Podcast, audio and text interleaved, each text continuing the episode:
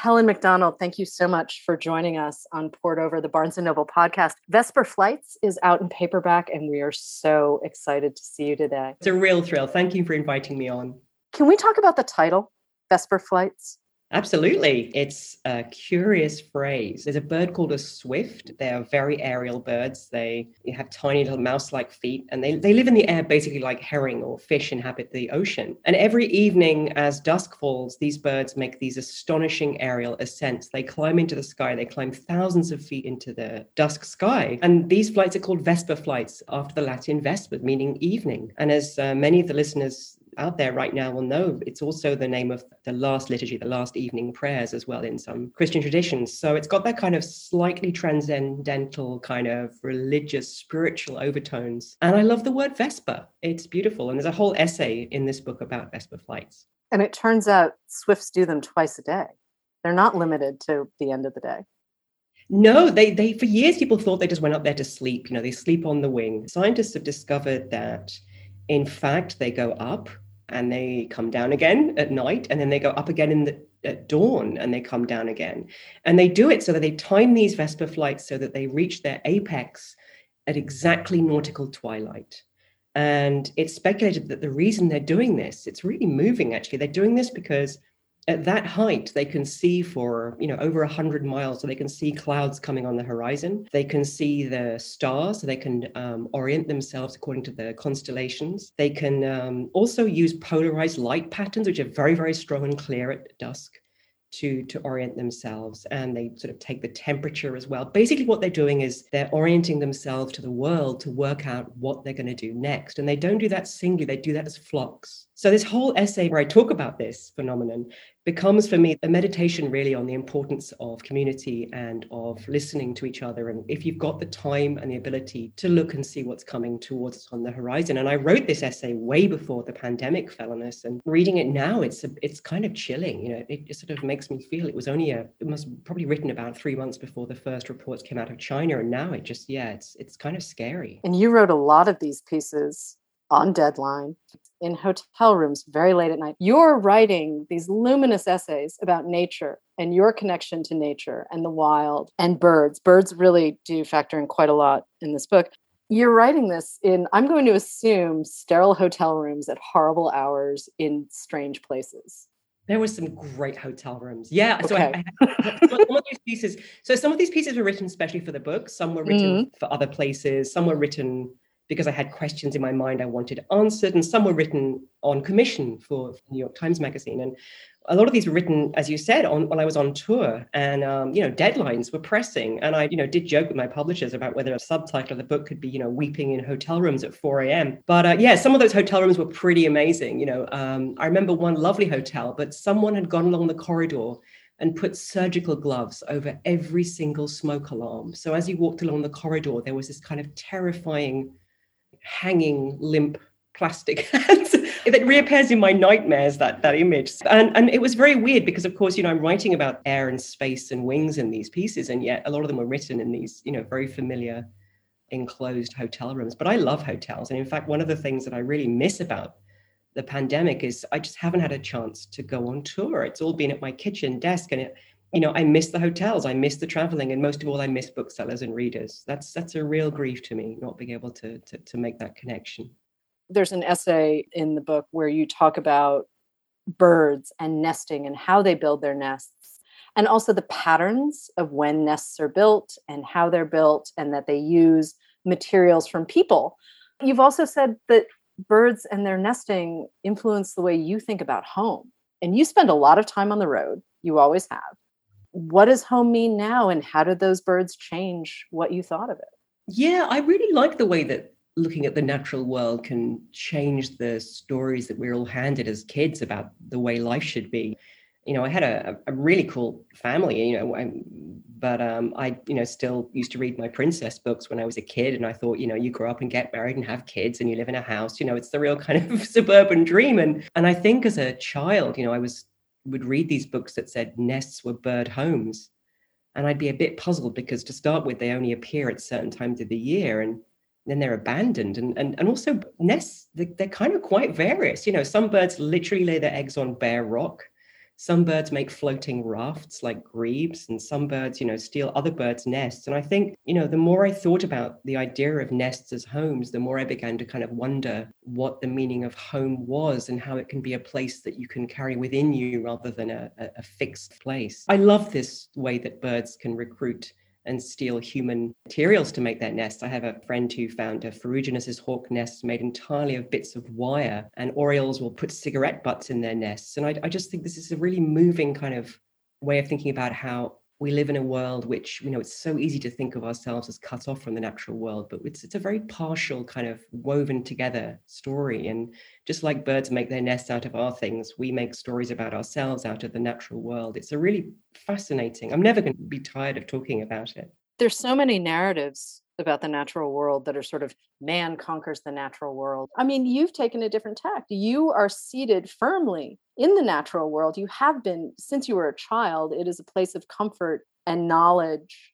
and connection for you. You have never seen yourself as sort of needing to conquer. Yeah, I mean, you know, it, it's that whole frontier thing, isn't it? That that mm-hmm. sense that through hunting or exploring or having contact with wild nature, you can um, increase your masculine integrity. It's such an old story. And, you know, and so many of the stories we talk about nature, we tell about nature, about testing ourselves against it or, you know, defining ourselves against it. And that's never really interested me. When I was a kid, one of my favorite books was My Side of the Mountain by Jean Craighead George. And I adored that book, partly because it was about a kid who went off to the Catskills after reading about how to survive in the wild, you know, in the New York Public Library.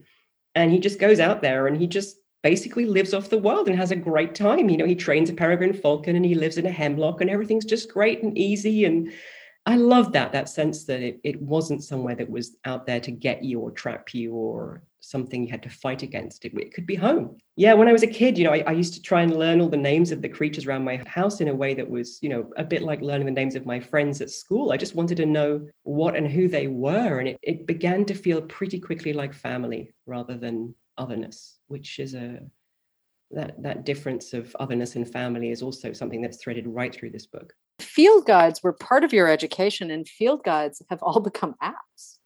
I know it's true. I love field guides. I'm such a nerd, you know. When I was a kid, I'm, you know, I used to honestly, I used to sit on the toilet and learn my birds as a child, you know, all the Latin names and all the different patterns. I was such a geek. A lot of them are apps now. And I think, you know, that's interesting. They work really well. And, mm-hmm. um, but you do miss a few things. You miss the illustrations in field guides will often have similar things on the same page and you can kind of look at them all and learn them all together whereas apps tends to be much more individual pages but you know there is this whole kind of story about how screens are getting in the way of our relationship to nature. And I, I get quite cross about that, partly because I'm horribly addicted to my phone. But mm-hmm. if you look at something like Twitter, there are these beautiful communities that are arising of people who are photographing stuff that they see out there and they're sharing the photographs and then experts are coming in and these conversations happen. I think it's a real democratization of expertise relating to nature. And I, I love it. I, I absolutely delight in the ways in which phones and screens can help people become experts who otherwise wouldn't have access to that information. Is there some place you've really wanted to go that you haven't yet? Oh, so many imaginative places. One of the places I've always wanted to go, and this is like a kind of an odd one because it's not really nature, I've always wanted to go up to the far north and visit some of the old abandoned defense early warning stations that the, were placed up there during the Cold War to detect Soviet missiles coming over. These remote facilities, you know, um, that are all kind of a lot of them are falling apart now. Obviously, they're not used mm. anymore because they did they sort of developed radar that could look over around the curvature of the globe. But there's something about that coincidence of defense and territory and nationhood and wildness and wilderness and there's also obviously a history of sort of dispossession and colonialism. So there's a, there's a whole kind of you know a, a sort of incredibly rich tapestry of things that fascinate me in those places and i would love to go up there and stomp around and probably complain a lot about being cold but i can deal with cold better than i can with heat so i would love to go and visit some of those places but another place i've always wanted to go that i went to recently and in fact my next book is going to be on this place, I managed to go to a place that I first saw in a National Geographic article from 1964. And that's Midway Atoll in the middle of the Pacific Ocean, one of the most remote places on Earth. It's an abandoned naval air station. It's very small, it's only a couple of square miles. And it has, you know, millions of birds on it. And I went there out there to count albatrosses for the US Fish and Wildlife Service. And it was like visiting the afterlife in a way. It was the most astonishing place I've ever been. Absolutely dreamlike. Every three foot, there's an incubating albatross looking up at you, and you're surrounded by unimaginable distance. And the clouds above the atoll go green in the sun because the light coming from the water is so turquoise it turns the clouds green. And at night, the air is completely full of nocturnal seabirds. I still dream about that. And almost every night, part of me is dreaming about Midway. So that's that's one of the places I always wanted to go and got to and hope to go back to, and I'm definitely writing about. That's amazing. How big is an albatross? Well, they're big. You know, I yeah. remember um, the ones on uh, Midway are not that big. They're Laysan mm. and footed albatrosses, so they're not the biggest albatrosses. I saw a really my first albatross it's like a first kiss, isn't it? It's one of those moments you don't forget. Although my first kiss was a bit of a disappointment, but we won't go into that. I was in New Zealand and I was standing on a headland in Dunedin and I was looking out over the ocean thinking, you know, I want to see an albatross because it's a little inland colony there. These birds are royal albatrosses and they are huge. And one came in on the wind and it was so big that it was impossible to understand. It was like a dog hanging there in, in the air, you know, and it it turned this its head towards me with this you know these kind of very dark madonna-like eyes and this squid cutting beak and it looked right at me and and you know it was like everything vanished. In the newness of that moment we exchanged a, a glance. You know its world was all the kind of upswell of the, you know the the oceans and the, the, you know the breeze and the spray and I just it was one of the most sublime moments I've ever had and that's what really got me into albatrosses. So yeah they're enormous! They're like small airplanes in my head. You were also in Australia but one of the things that hit you really hard and you write about in the essay is homesickness. It yeah. didn't smell like anything you'd ever encountered. Yeah. It smelled great out there. I was yeah. in the mountains. It smelled like kind of a little bit like old paper and jet fuel, mm-hmm. aromatic mm-hmm. terpenes from the eucalyptus. And it was wonderful. But I suddenly missed, very, very viscerally missed rainy, green, English, miserable weather and the sounds of English birdsong. And I think this connection between nationhood and patriotism, this is a word I'm very dubious about, and a feeling of being at home is such an interesting one, and particularly politically right now, it's it's very important because I think of my friends in Australia, you know, my friends who their ancestors came over on boats from Europe. And the big question there is, you know, how do you feel at home in a place that does not belong to you? Mm-hmm. And so, you know, making connections to wildlife and to the environment is a way I think in which one can derive very deep and loving commitments to a place while acknowledging the kinds of histories of dispossession that, that, that have gone on. So I think it's a really important thing to, to learn about the natural world and to to sort of stake yourself to to that rather than, in my own opinion, to to wider political notions of belonging pardon the pun, but it keeps me grounded knowing yeah. where I am and what my environment is. I spend quite a lot of time in California, and the weather here is significantly different than it is in New York. I haven't looked at the weather app on my phone the way I usually do because I don't need to. The weather in Los Angeles is really consistent. Yes, weather is really interesting like that. And and there's an essay in the book which is really, I guess, about the divine. I'm not a I'm not a religious person, but there are moments in nature that mm really do feel to me that I'm in contact with something numinous, something really deep um, beneath the sort of surface of things. And quite often they're weather related. They're moments when light breaks through clouds or the pattern of rain on dust. And, you know, those moments can be really transformative and they are so connected to where exactly where you stand on the planet. There's an essay where you are out in the woods in the winter, which is one of your favorite things to do. Every New Year's Day, you make sure you walk in the woods in the snow before the end of the day. And you're talking about how clear history becomes, that you can see 500 years in 500 weeks and five hours. And it's a really beautiful sentiment it's a kind of mindfulness that I really go mm-hmm. for. I, I, you know, I was talking today with a friend of mine about the fact that, you know, I, I worry sometimes because when I'm not talking or writing, there's pretty much nothing in my head. And I always felt this is a something, you know, a terrible, terrible flaw in my personality. And she laughed her head up and said, That's mindfulness. Everyone's hoping for that all the time. And I'm like, no, no, it's just like empty. Anyway, but this notion of living in the moment, I think, is so it's so much of a draw to us. But but I also have this sort of plea for us to think about history as something we should occupy too. So if you go into a wood in the summer, everything's full of life. It's buzzing, it's kind of like green, you can't see anything. There's so much foliage, and everything's moving, it's glittering, there's so much profusion. And you sort of live in the moment. But in the winter, something else happens. And I, I love woods and forests in this way that if you walk around in winter, the bones of the landscape are exposed to you. You can see, you know, tree roots. You can see tracks of animals in the snow. You can sort of trace back days, or you can see, sort of in, in Britain, you know, around here, you can see kind of medieval stock ponds, and you can see, you know, ancient trees that have been cut down to the ground and sprouted again. You know, I trained as a historian of science, and I really think that for me, anyway, the trying to get an intimation of history and process is absolutely essential. If you if you have the time and the desire to do that it can really ground you in a way that is to, again makes you feel humble and small but in the right ways.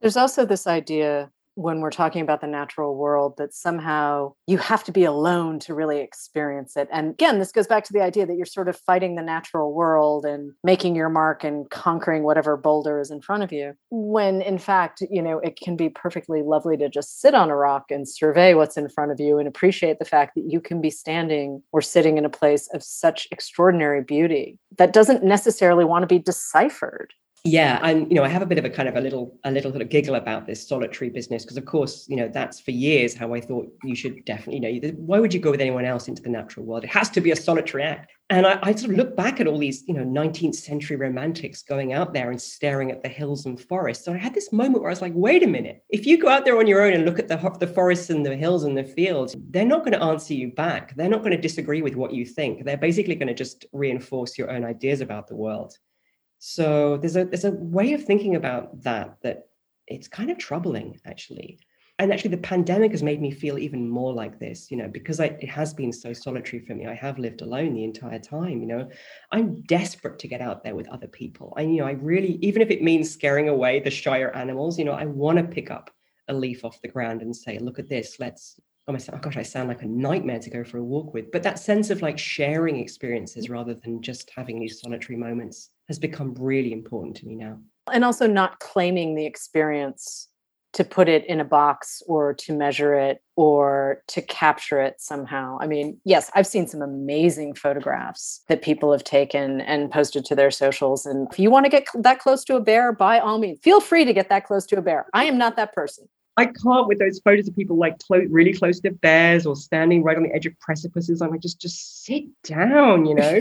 it's been a very very strange experience you know this sort of notion of nature in the pandemic because I, I, mean earlier on there was a i don't know if you remember there was a lot of talk about how in lockdown if you if you can get away and, and walk on your own in, in the woods and forests that's safe. You know you're not going to infect anyone or get infected and it's going to give you solace and it's going to give you freedom and it's going to help your mental health. And i just kept thinking you know what about it what, what if you live in a in a city and you don't have much financial capital and you know you can't get to those places? So i spent a lot of time thinking about how you can have encounters with nature that don't require you to go to those privileged places. And I'm a quite a bad housekeeper. So I started looking at the spiders in my house. I have a lot of spiders. I remember one day there was a spider above my oven and she was all curled up in the corner with a little, little sack of eggs. And I just thought, you know, that's for me suddenly that moment of paying deep attention to another creature that isn't human and trying to imagine what the world must be like for her, it just instantly made my house a completely different place. And it knocked me out of my human selfishness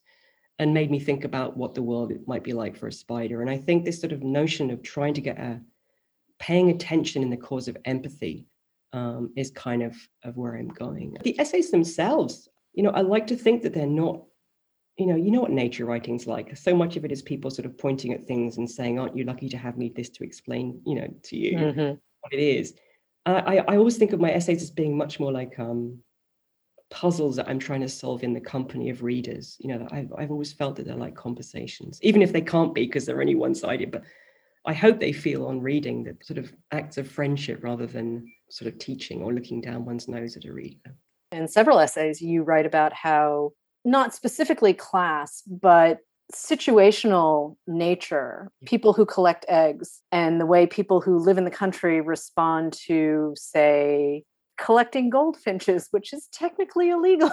mm-hmm. But if you have the space and the acreage and the land and the ponds, you can have ducks, you can have swans, you and it really is very much nature can be defined by where you sit yeah. in a class system.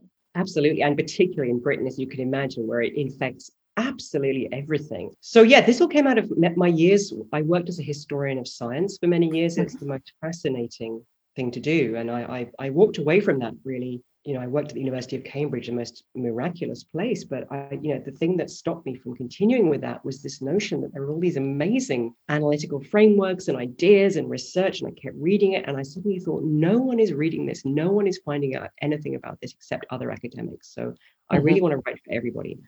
And, and one of those things I was sort of working on was, you know, who has the right to define the natural world? Who has mm-hmm. the right to define which questions we ask of it?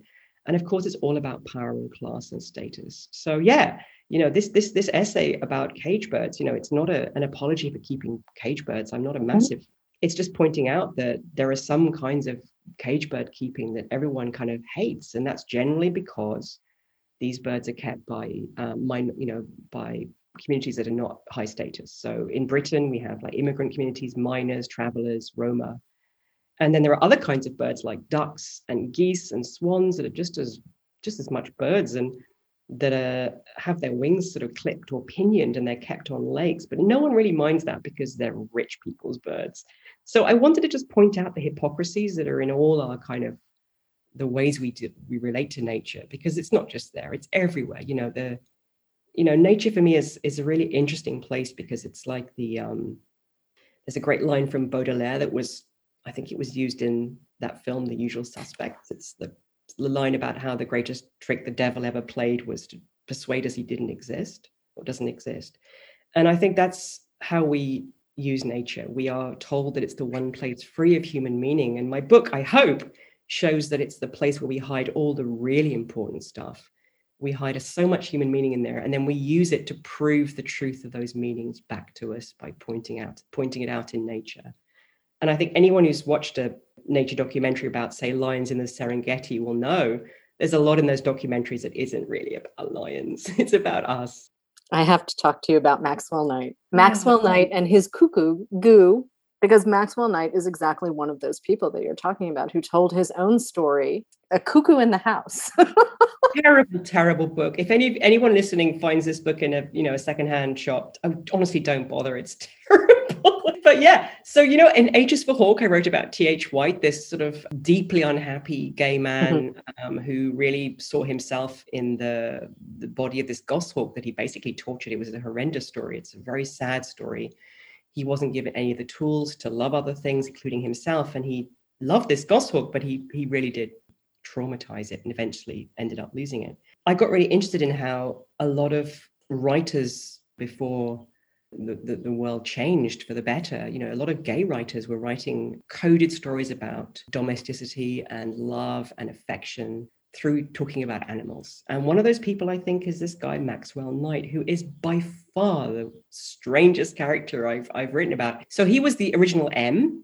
Ian Fleming knew him. He worked in counter-espionage in London for MI5. He basically was also obsessed with animals. So this essay is about him, you know, and his weird menagerie, which he, he writes about in a way exactly the same way that he wrote about how you look after your agents. You know, you've got to get them to trust you, but you don't want them to be too tame and familiar.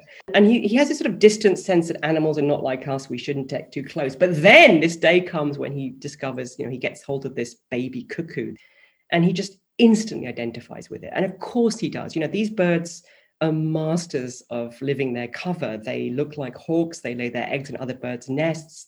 You know, they literally infiltrate the lives of others. And he rears this bird and he just is completely consumed with it. And I just found the whole story really disturbing and moving. And it's one of those stories that, you know, you can kind of extrapolate from that to so many ways in which we see ourselves reflected in nature. And but he he really is a very, very interesting character you talk about migration for birds, you talk about migration and refugees. we don't quite seem quick enough to draw the parallels between the wider world and human experience and we don't see the impact that we're having on migratory patterns or populations even not everything is going extinct but there are troubled populations if you look at how we've overfished all of the major oceans we don't seem to be getting it well it's it's a really tough one there's a lot of this mapping in the book of borders and migration and, and loss and grief and love and hope. It's it, just courses right the way through. And let's think of what um, Aldo Leopold, you know, very famously said that you know the penalty of an ecological education is that you live alone in a world of wounds. That's that's what it's like out there. So I guess the book is kind of an elegy in some respects, and a, but a plea in others. Um, and in terms of not seeing what's going on, you know, we we don't live very long and we don't look very hard. you know, we're just people. But I think we, you know, it's it's easy to blame ourselves for that. And you know, I don't want I don't want to kind of yell about this, but we're constantly being told that the way to solve these big problems is to, you know, maybe eat slightly different food or use plastic straws or maybe drive a little less when actually this is just a massive systemic problem with late capitalism this ravages of this voracious way of dealing with the world I think that we are encouraged to feel paralyzed with guilt and shame, and that makes us do absolutely nothing. So yeah, I try. And again, I'm following Rebecca Solnit's, you know, on this. You know, the, the most important thing right now is to try with all our hearts to open a space for uncertainty and hope within us, and get out there and, and raise our voices. They are really scary times but there is a lot of beauty out there and there is a lot of complexity still intact and nature. I don't want to sound trite about this but it is very resilient if we let it be. It has survived us before. Well it'll be fine you know i mean things will go extinct will die out and a different era of life will blossom on the earth but there's no reason for that to happen. We've lost in, in Europe, for example, 350 million birds in my lifetime, population of birds from Europe in my lifetime we've lost like 40% of the world's wild animals. And I guess we sort of started to believe that massive biodiversity loss was just part of getting old. It's a bit like getting silver hair and wrinkles. It just happens. And of course, that's just nonsense. It doesn't have to happen. I'm really happy. Some readers have told me that the book has made them feel a little bit more hopeful and a little bit more aggressive in the sense that they might get out there and do something or try and do something to help. And that's made me really happy. Well, you also make a really great point too. We were talking about hides in the woods in the UK, which are based on blinds, and you can just go and sit in this tiny hut and watch animals. But you gave yourself permission to be bored and to not expect anything exciting to happen and to just sit there and really, as your friend was saying, be present in the moment. Yeah, it's uh it's really interesting. Those hides are terrifying social traps, though. I mean, I was laughing in that piece about the fact that you know, you know, everyone goes in there and people sort of murmur if there are other people in there, which is always a nightmare. You know, they sort of point out things, and if they're wrong, everyone is like terrified and they can't say anything. There was a one where a a giant brown rat lumbered past this hide once and someone, oh, look, a water vole. And everyone was like, people actually left the hide. They were so horrified at this man humiliating himself. But um, yeah, sitting in a hide and not expecting to see anything. So it's not a theater, it's not a television, we're not being given anything. You can just sit there and stare at a piece of mud and some trees and like a pond or a lake for an hour and see almost nothing. And that is a lesson in in a kind of attention that is very hard for me to get anywhere else, I think. One of the joys of nature for me is is that sense of absolute unpredictability that's kind of meshed with the predictability. So if I go for a walk around here, I know exactly where the different birds that have territories will be sitting and singing.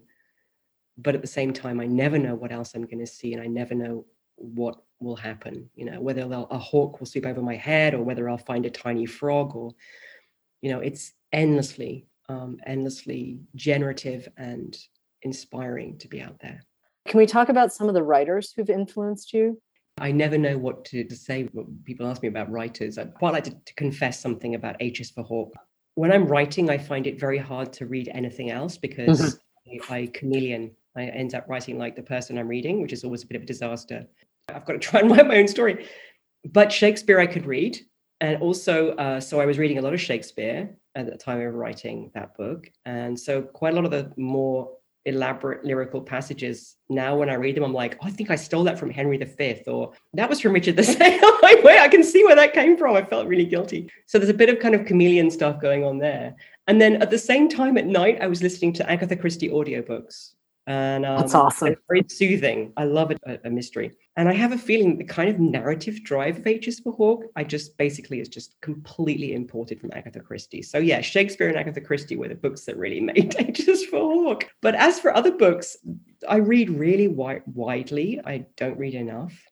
I wish I could be one of those people that has constant, has stacks and stacks and stacks of books on the go but um, there are writers I go back to a lot. And there are some writers that I go back to for reasons that they make me want to write. So there's a, a British poet and journal writer called Roger Langley. There's Aldo Leopold. Recently, I've been reading a whole bunch of stuff. Phil Klay, who wrote redeployment and his most recent novel again you know doesn't write books like mine but when i read him i just want to write colson whitehead. A lot of science fiction. I just read what i can uh, when i can but i feel always that i'm not reading i'm not reading enough books about nature. I always feel slightly guilty. It's a bit like what's happened during the pandemic. People kept thinking keep saying you know you must have gone out into the into the nature every day and you know been out there in the rain and the wind and i sort of had to say well actually there's been a lot of watching tv and bad action movies and eating ice cream on my couch.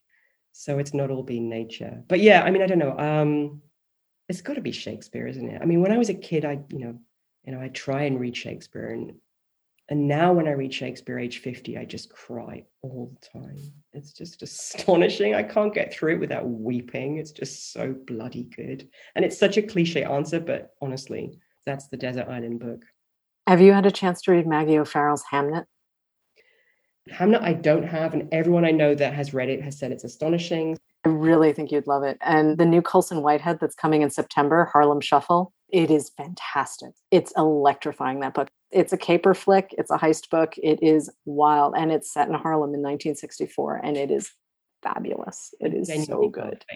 And Phil Klay, yeah, Missionaries is, is the second book. Oh, yeah. yeah. And what I love about that that novel is that it, it's got such a deep and serious moral core, and it's so mm-hmm. much of you know you start off thinking it's the story of this person, and then it, you realize that it's a, a book about many things to do with sort of violence and responsibility and conflict and politics, but it's a book about community and community. Mm-hmm.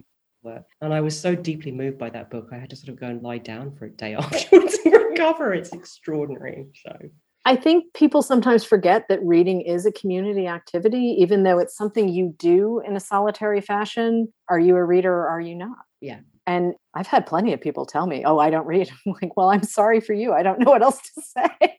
no, it's it's true. I mean, I'm, I'm like that with mathematics, though. Matt with maths, yeah, and I can't do math. And um, I got told off quite soundly about this recently when I sort of said, "Oh, I can't do math," and they said, "Well, you wouldn't be boasting about not reading, would you?" And I was like, "Oh no, I wouldn't." And then I yeah. thought about it more, and I'm like, "No, it's still better."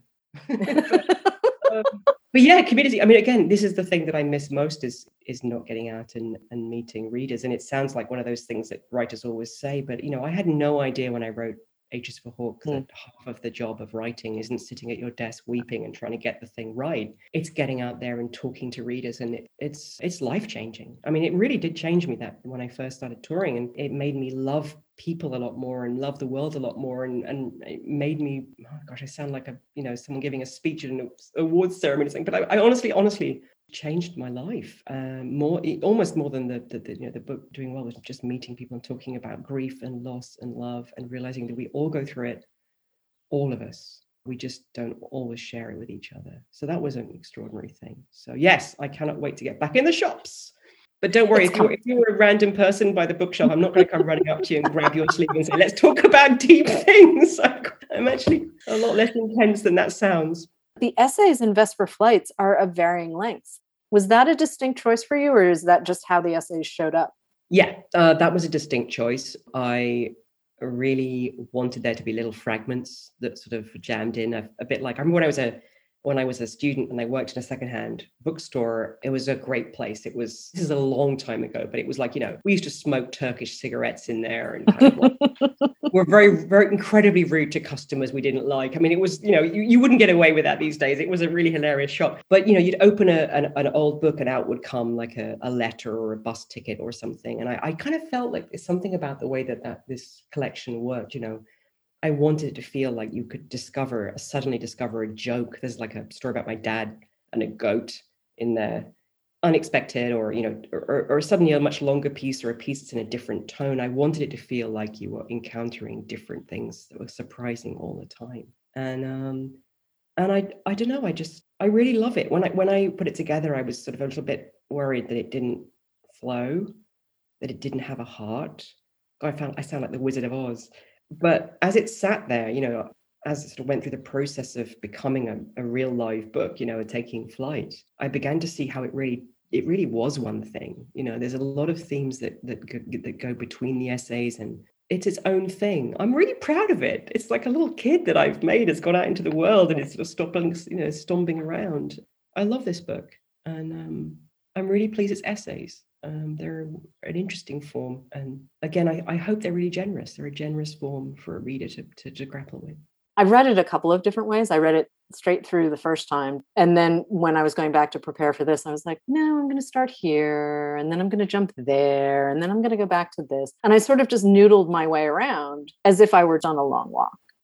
Nature on the whole has so much to tell us if we're willing to listen but I don't always know how to get people to listen. I don't know. It's like I found something on a walk, like a like an eggshell or a feather. Oh dear, it all sounds terribly twee, doesn't it? But I'm like lifting it up to the reader and saying, "Look at this!" You know, you know that kind of like enthusiasm. Look, look at this, and it really is whole souled and it's honest. It's it's it's a kind of attention that I think is a really beautiful thing to experience when it comes to the natural world. A kind of attention, which is a part, which is partly love. I do think it'll also just convince some folks to maybe go outside and see what they see. That's probably the best start is to just go outside and see what's there. Yeah, go outside. You know, you don't need to have, you know, great herds of uh, of ungulates. You know, you can go and turn over a flower pot on your back step or your you can look under a, a blowing kind of bag of whatever and find bugs. So these things are just as strange and alien and and beautiful uh, in a way as as, as anything else. We're presented as as you know wild nature. And and you know one of the big lessons of the book i hope having said that it's not a lesson but the big lesson that i found really writing it and thinking about it is just it's just the importance of remembering that the world is not here just for us. It doesn't belong to us. It never has done. And um, it's a very very crucial thing to remember that. And I think of Robin Wall Kimmerer's wonderful observation in Braiding Sweetgrass, where you know, she asked her students that were talking about how terrible humans are for the natural world, you know, and how everything we touch turns to ash. She said, okay, like what, what would it feel like to believe that the earth loved you back? And when I read that, kind of everything stopped within me for a second. It's it's the most astonishingly redemptive thought. And it's kind of been shouting inside me ever since. So that's another thing to keep in mind. What would it be like if you felt the earth loved you back? Helen Macdonald, thank you so much. Vesper Flights is out in paperback now. It's been an absolute joy. Thank you. Thank you to everyone. Poured Over is a Barnes & Noble production. The show is available on Apple, Spotify, and Stitcher. Please rate and review us wherever you listen to podcasts.